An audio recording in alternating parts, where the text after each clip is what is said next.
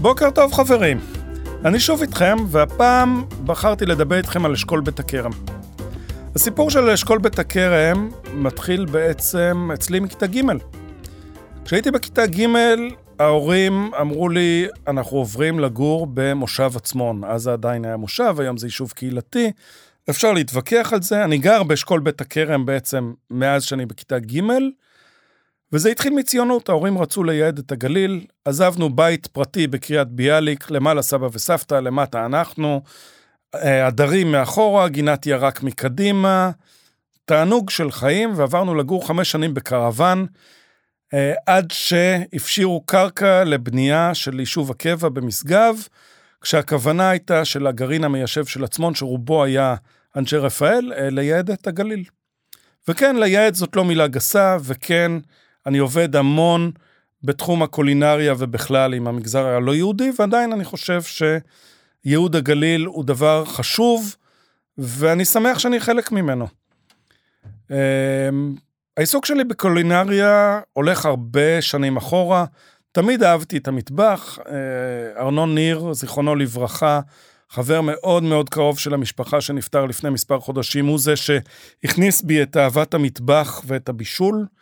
והוא היה שכן בעצמון וחברים טובים וגדלנו ביחד. ובתור ילד הייתי אוסף את הזרדים כדי להדליק את המנגל ולעזור לו להכין את הבשר. והחיבור שלי עם הקולינריה בשלבים יותר מאוחרים, ועם הקולינריה המקומית, ועם האזור, ועם המגזר הלא יהודי, אה, הביאו אותי לעיסוק הנוכחי שלי, לפודשופ, לקבוצה של קולינריה מקומית, לכל מה שאני עושה היום.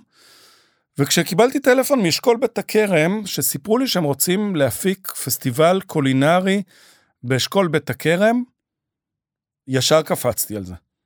הזהירו אותי שזה יהיה מאוד תובעני, וזה יהיה הרבה מאוד שעות, וזה לא מתגמל, וזה לא, וזה לא, וזה לא, וזה לא. אבל זה כל כך כן. זה הבית שלי, זה השכנים שלי, זה החברים שלי, זה הקולינריה המקומית שהיא אהבתי ומה שבחרתי לעסוק בו. וזה אתם, זה הקהל שמקשיב לי לפודקאסט, שנמצא בקבוצה של קולינריה מקומית בפייסבוק. והחלטתי שאני קופץ למים, ולקחתי את הפרויקט הזה, שהיה פרויקט אה, פסטיבל בלי גליל הראשון, שהסתיים לפני מספר שבועות. היה רכבת הרים מאוד אה, גועשת ורועשת, ומעניינת. ומעניינת ברמת ההבנה שמה שיש לנו מתחת לאף, אם זה חומרי הגלם, ואם זה שימושים בהם, ואם זה הקהילות שגרות סביבנו, וזה מתחת לאף ואנחנו ממש לא מכירים. אשכול בית הכרם לא היה מוקד תיירות, ואני מקווה שיהפוך להיות מוקד תיירות, כי יש לו המון מה להציע. חוץ מנופים ויודפת העתיקה וכנסיות עתיקות וביזנטי ודברים אחרים שלא כל כך על המפה שלנו, יש פה גם קולינריה מאוד מעניינת ומאוד מאוד ייחודית, ואין שום סיבה לחתוך מחיפה לחרמון או מתל אביב לעצור לאכול חומוס ולהמשיך הלאה. יש פה כל כך, כל כך, כל כך הרבה יותר. ואני רוצה קצת לספר לכם על הדברים שמצאתי, שאת חלקם הכרתי, וחלקם התחברו לי, והמון אסימונים נפלו לי, ואני אנסה לעשות טיפה סדר במיוחדות. בואו נתחיל מהמרקם האנושי. אשכול בית הכרם זה האזור של אה, משגב, כרמיאל, ראמה, נחף, מג'ד אל-כרום, דיר אל-אסד, בעינה. אה, לא בעינינו דת, לא להתבלבל. שמעתי שיש דיבורים להוסיף גם את אה, סכנין, עראבה ודיר חנא לאשכול, כרגע זה עדיין לא. מבחינה גיאוגרפית, כן יש היגיון בזה. אשכול, אגב, אה, הנחיה של משרד הפנים לייצר אה, אשכולות בארץ שיש להם אה, אינטרסים משותפים, אם זה תיירותיים, אם זה פינוי אשפה, אם זה דברים אחרים, ואשכול בית הכרם אה, איתן עומר, שהוא רכז התיירות, החליט להקים פסטיבל סביב העניין הזה כדי להביא לפה אנשים ללמוד את הקולינריה.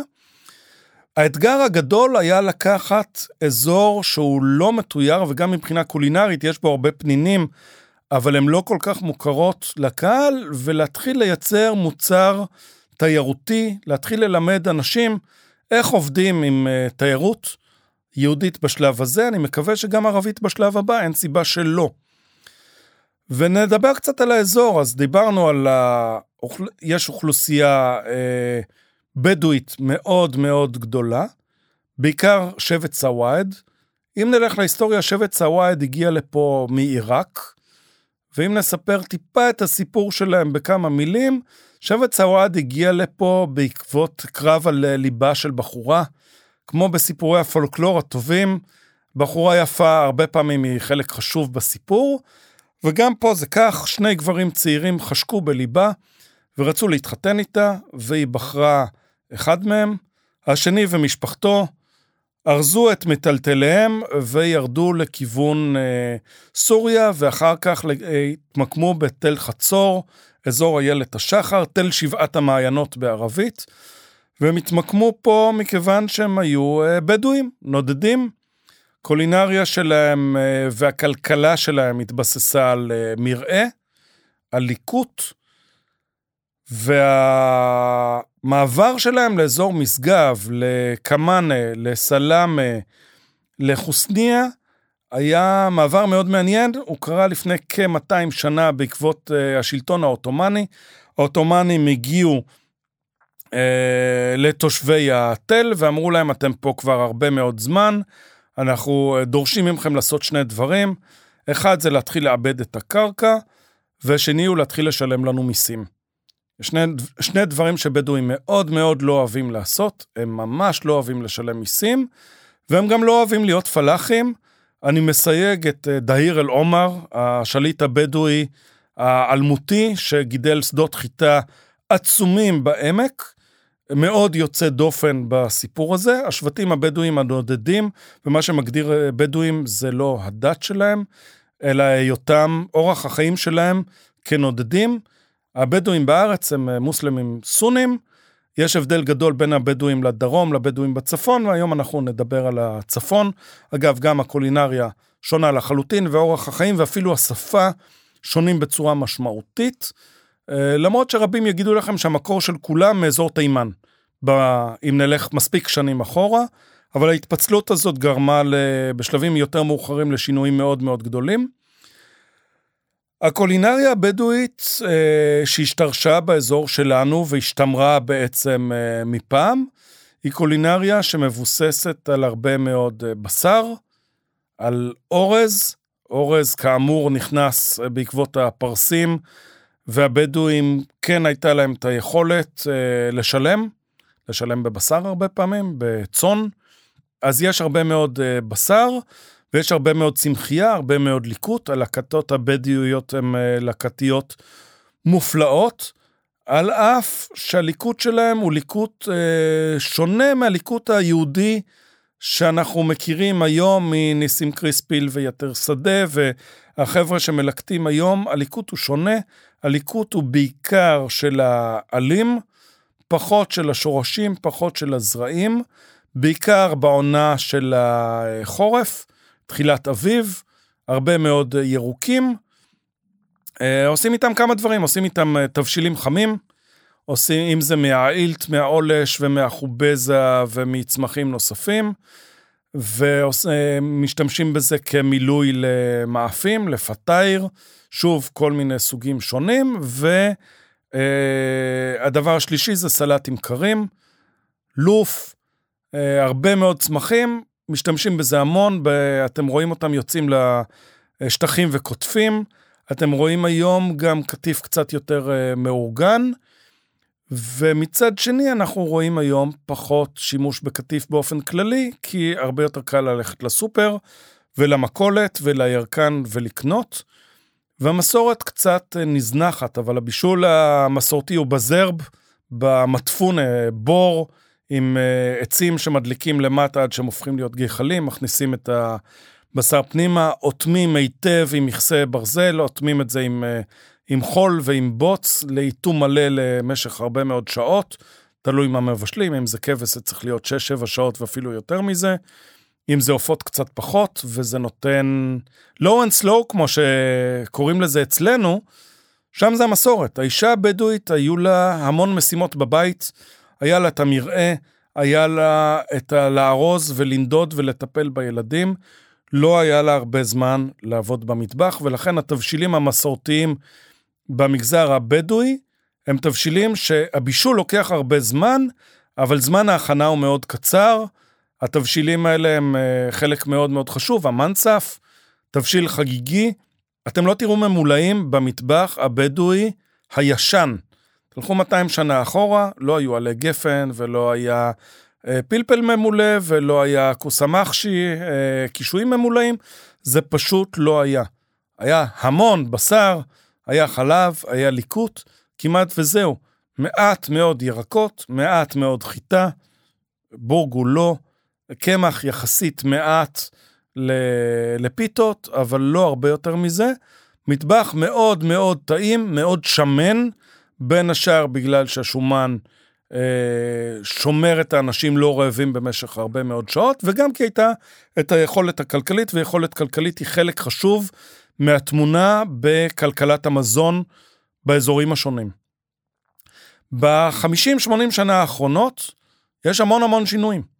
אנחנו רואים בכל מקום שכתוב אוכל בדואי אותנטי, שיש כרוב ממולא, ויש עלי גפן ממולאים, ויש המון המון מנות שבמטבח הבדואי של פעם לא היה. הסיבה היא סיבה מאוד פשוטה. כשאנשים התחילו לגור אחד ליד השני, שסלאמה וחוסניה וקמאנה התחילו לשבת ליד נחף וראמה ודיר אל-אסד ומג'ד אל-כרום התחילו נישואים משותפים, או עראבה ודיר חנה מצד שני, התחילו נישואים משותפים. הרבה מאוד נשים פלאחיות התחתנו עם גברים בדואים ובאו לגור בתוך הכפרים הבדואים ובישלו את האוכל של הבית. אחת הדוגמאות הכי הכי טובות שאני יכול לתת זה זיאד אבו טארק מסלאמה, יש לו אוהל אירוח מקסים, וזאדה אשתו, משפחתה במקור מעראבה, והיא בשלנית מדהימה. היא משלבת את המטבח הבדואי עם המטבח הפלאחי שעליו היא גדלה, ויחד עם הסיפורים ועם טקס הקפה שזיאד עושה, יש את האוכל של זאדה, שהוא אוכל פשוט נפלא ומשלב. המטבח הפלאחי שליד המטבח הבדואי הוא מטבח אה, מאוד שונה, הוא מטבח שיש בו הרבה פחות בשר, כן יותר עופות. במטבח הבדואי המסורתי אין עופות, אי אפשר לגדל תרנגולות כשעוברים ממקום למקום. במטבח הפלאחי, כשיושבים בכפרי קבע, יש הרבה ביצים, יש הרבה עופות, תרנגולות, אה, פחות משתמשים בבשר של, אה, של צאן, אה, כן משתמשים בהרבה מאוד ירקות, כן משתמשים בהרבה מאוד חיטה, בהרבה קמח, בהרבה בורגול. המטבח הוא מטבח יותר עני, יותר מסורתי, הרבה עבודת יד. לאנשים יש זמן לשבת במעגל ביחד ולגלגל ממולאים ולגלגל קובה, להכין קובה ולעשות דברים אחרים שבמטבח הבדואי פחות מקובל. היום הגבולות מטשטשים, אבל עדיין אם הולכים למסורת ולמטבחים של הסבתות, זה עדיין ככה. ומאוד מאוד יפה לראות את זה, ומאוד קל לראות את זה באזור שלנו ולדבר על ההבדלים והדקויות. וליד המטבח הפלאחי, המוסלמי, נכנס המטבח הנוצרי. ראמה במקור כפר של 85% אה, נוצרים, היום הוא לדעתי 50%. החלק הנותר היה דרוזים, היום יש גם אה, לא מעט אה, מוסלמים. המטבח הנוצרי בגליל, בבקעת בית הכרם, הוא שוב מטבח שונה לחלוטין. מה שמשנה אותו, שוב, זה הנושא הכלכלי. הנושא הכלכלי ובעיקר בקעת בית הכרם על שם כרמי הזיתים. תושבי ראמה הוותיקים, יש להם שטחים עצומים של אה, זיתים, עצים סורים, זיתים סורים, גדולים, מרשימים, הזיתים הכי עתיקים בארץ, עם הגזעים הכי מרשימים בארץ, יפהפיים, והכלכלה שלהם מבוססת על כלכלת זיתים במשך הרבה מאוד שנים. אם היום אה, תשאלו חלק גדול מתושבי ראמה, שהמשפחות שלהם מראמה, הם יגידו לכם, אה, כן, יש לי ארבעה דונם, יש לי חמישה דונם זיתים. ואז אתה שואל, אוקיי, כמה אחים אתם? ארבעה. אוקיי, ארבעה כפול חמישה דונם, זה אומר שלאבא היו עשרים דונם. הירושה היא רק לבנים, לא לבנות. מה לעשות, זה עדיין ככה במגזר הלא יהודי ברוב המקומות. ואז אנחנו הולכים לסבא, ושגם לא היו ארבעה בנים. ואז זה בעצם לא 20 דונם, זה כבר 80 דונם, ובואו נלך עוד שלושה ארבעה דורות אחורה, ואנחנו מגלים שלמשפחות החזקות בראמה היו מאות דונמים וגם יותר מזה, שהיו נושא כלכלי מאוד מאוד חשוב, הפיקו שמן זית, ויש אה, כתבים אה, ישנים מאוד שמדברים על שמן הזית מאזור אה, ראמה. הפיקו שמן זית והפיקו סבונים, והם היו סוחרים מאוד טובים, היו לוקחים את זה לשווקים בביירות. מחליפים את זה בערק, בערק זחלאווי אה, נפלא, מביאים אותו לפה. מגיעים לשוק בדמשק, מחליפים את הזיתים והסבונים בשטיחים, באריגים שמגיעים אה, מאזור אה, איראן, פרס, טורקיה.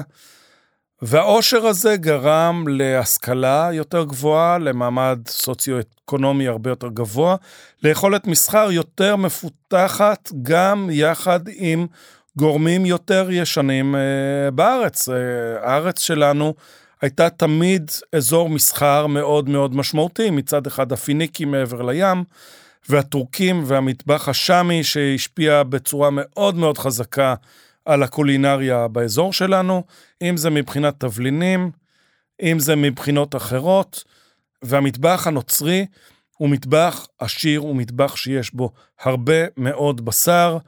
אה, חוסם מועיז, אה, ידידי מראמה, הבעלים של אל-סובת, שהיא מסעדה נפלאה בגרעין העתיק, שמי שלא מכיר, אה, כדאי לו ממש ממש להכיר. מסעדה שמשלבת מטבח ים תיכוני, מטבח איטלקי, בצורה מופלאה. אומר, בשבילי יום בלי בשר זה יום uh, מבוזבז. אין דבר כזה יום בלי בשר, חוץ מ-40 ימי הצום לפני חג הפסחא, שבה הנצרות המזרחית לא אוכלת בשר בכלל, הנצרות המערבית, כללים קצת שונים. זה גם מאוד משפיע על המטבח, אם דיברנו על קובה, הם אוכלים בתקופה הזאת קובת אל-ראהב, קובת הנזירים, קובה עם uh, תפוח אדמה בפנים ולא עם בשר. אה, בגלל הנושא של, ה, של הצום. הצום הוא לא צום מוחלט, הוא צום שבו לא אוכלים אה, בשר ולא אוכלים דגים, הם מגיעים כמעט לרמה של, אה, של טבעונות, שוב, תלוי ברמת האדיקות. המטבח הנוצרי הוא מטבח עשיר. בראמה עצמה, שהיא בירת הקולינריה של הגליל לפני כ-140 שנה, הכנסייה הרוסית פתחה בית ספר, שבעשרות שנים האחרונות מתחנכים שם גם מוסלמים, אבל במקור היו שם רק נוצרים. אה, השכלה יותר גבוהה, רופאים, עורכי דין, רואי חשבון, מכניסים יותר כסף, משנים את הכלכלה, משנים את אורח החיים, מאפשרים אה, לאכול הרבה יותר בשר ואוכל יותר עשיר.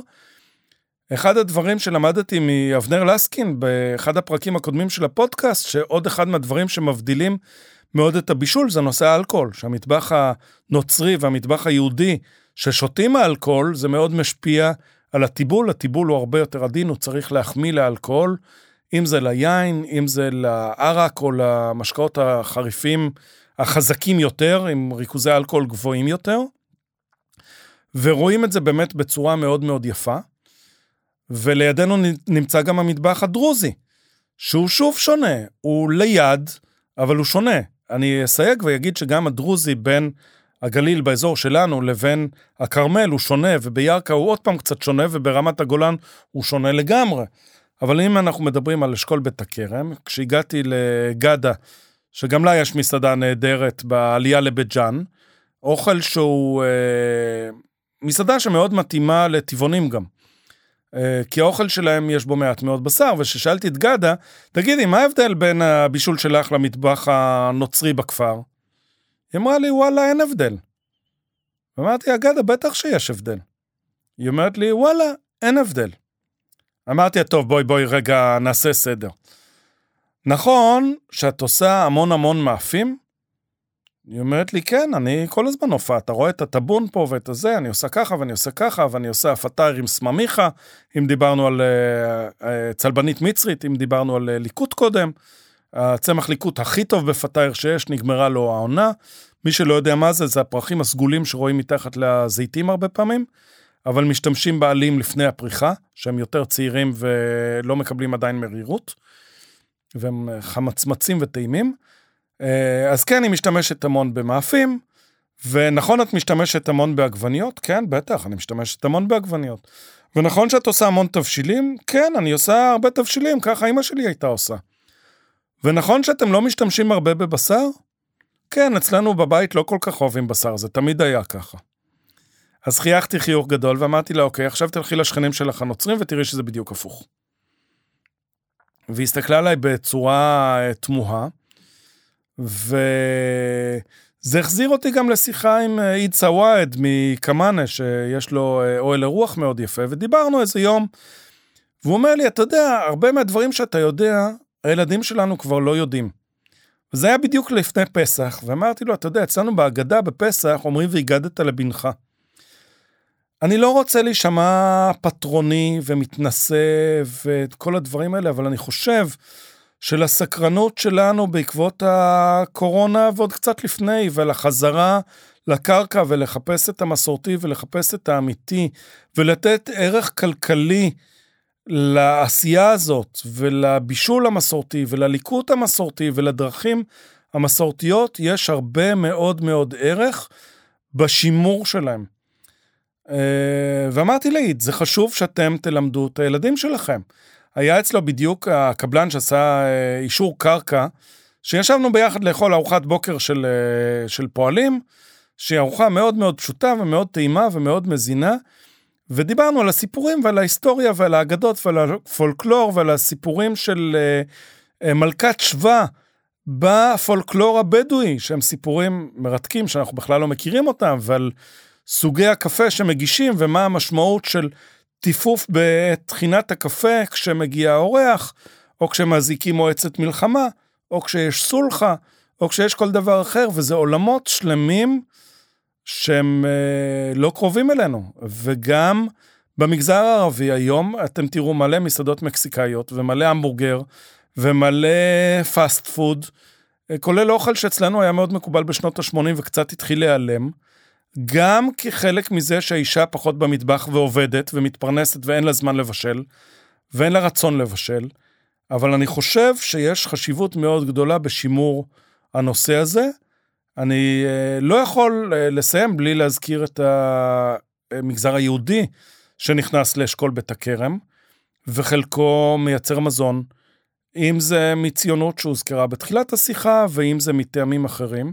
שוב עם הרבה חזרה לקרקע, אנחנו רואים ביודפת גידול של אה, זיתים ושל אה, אבוקדו, ובאבטליון גידול של זיתים, ואנחנו רואים את החווה של קיקו ואת גינת העץ של אסף עם גינות אורגניות מהממות ומקסימות של חזרה לטבע, של אה, דו-קיום, של המון הערכה לאדמה והיכולת שלה לייצר את הסימביוזה שתוציא את התוצרים הטובים ביותר.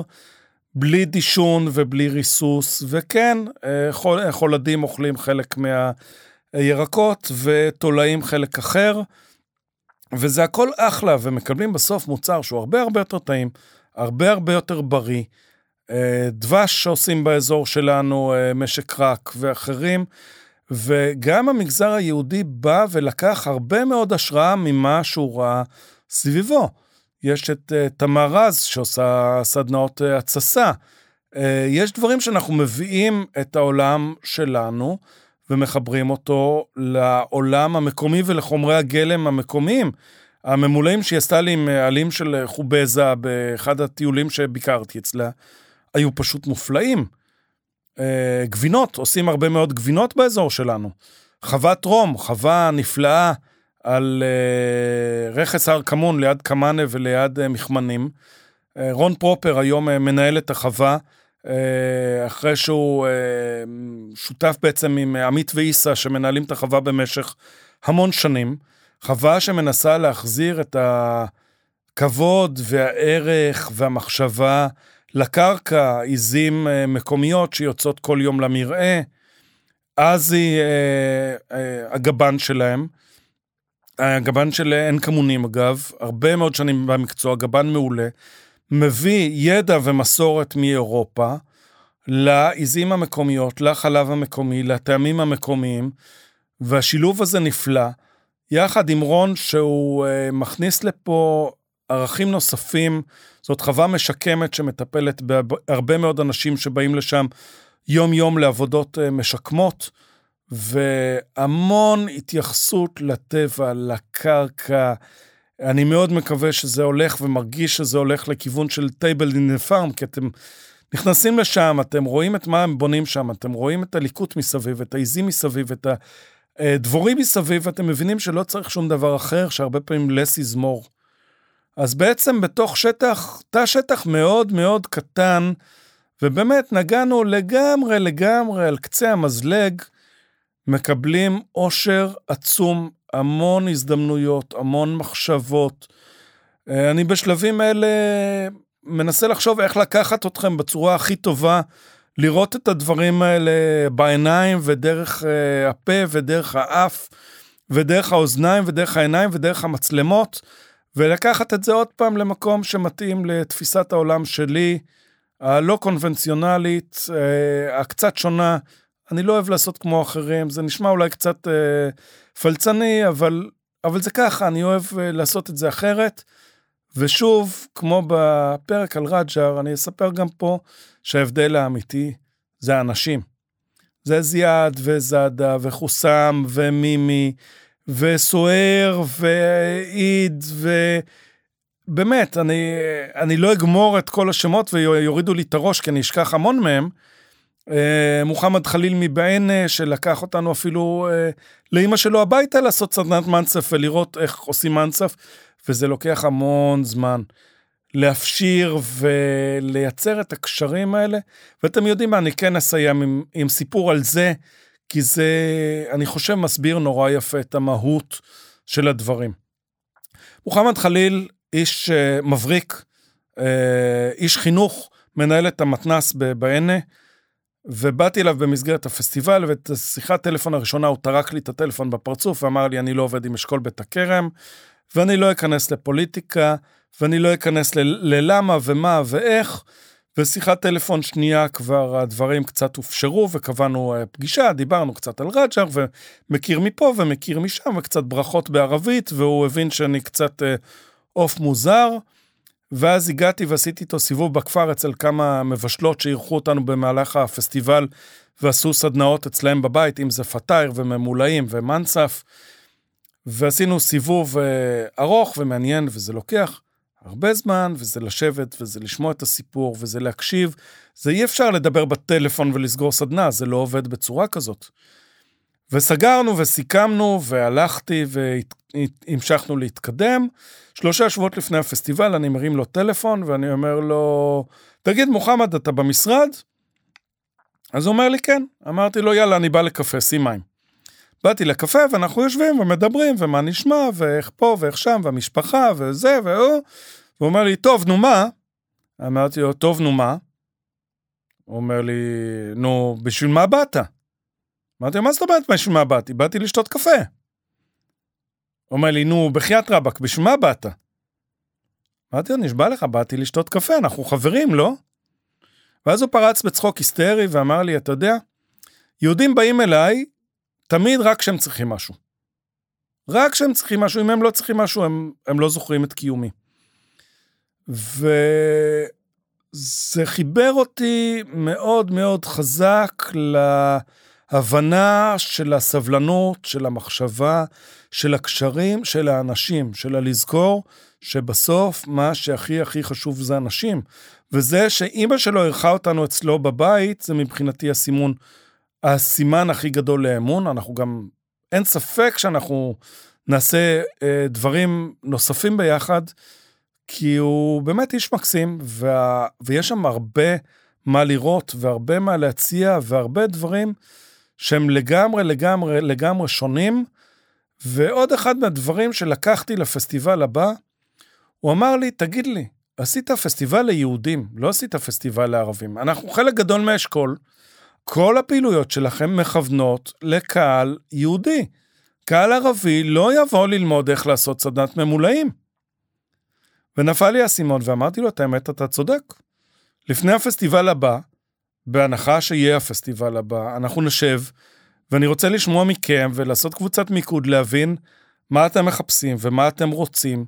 כי אתה צודק, זה מאוד מאוד חשוב, ואני לא מתיימר לדעת מה אתם רוצים. אני לא מתיימר לחשוב שאם אני מביא לכם א', ב' או ג', זה מה שאתם מחפשים. אני כן יכול להגיד בחיוך גדול שכן קיבלתי טלפונים אה, לסדנה אצל, סדנת קובה אצל אום בילאל בנחף, מנשים ערביות שביקשו שאני אעשה להם סדנת קובה בערבית, וזה גרם לי לחיוך גדול ולתחושה, אה, תחושת הישג מאוד אה, גדולה. ואנחנו נסיים בזה שאשכול בית הכרם הוא אה, גם הבית שלי, וגם משהו שאני מאוד אוהב ומאוד מאמין בו. ותיכנסו לקבוצה של קולינריה מקומית בפייסבוק ולאתר של פודשופ, ואתם גם יכולים לדבר איתי באופן פרטי. יש לי הרגשה ויש לי כבר מחשבות, לא רק הרגשה, שאני אעשה שם עוד הרבה מאוד דברים מאוד מאוד מעניינים, שיפתחו לכם את הראש לדברים שלא הכרתם, בעיקר אם אתם ממש אוהבים קולינריה. להתראות בפרק הבא.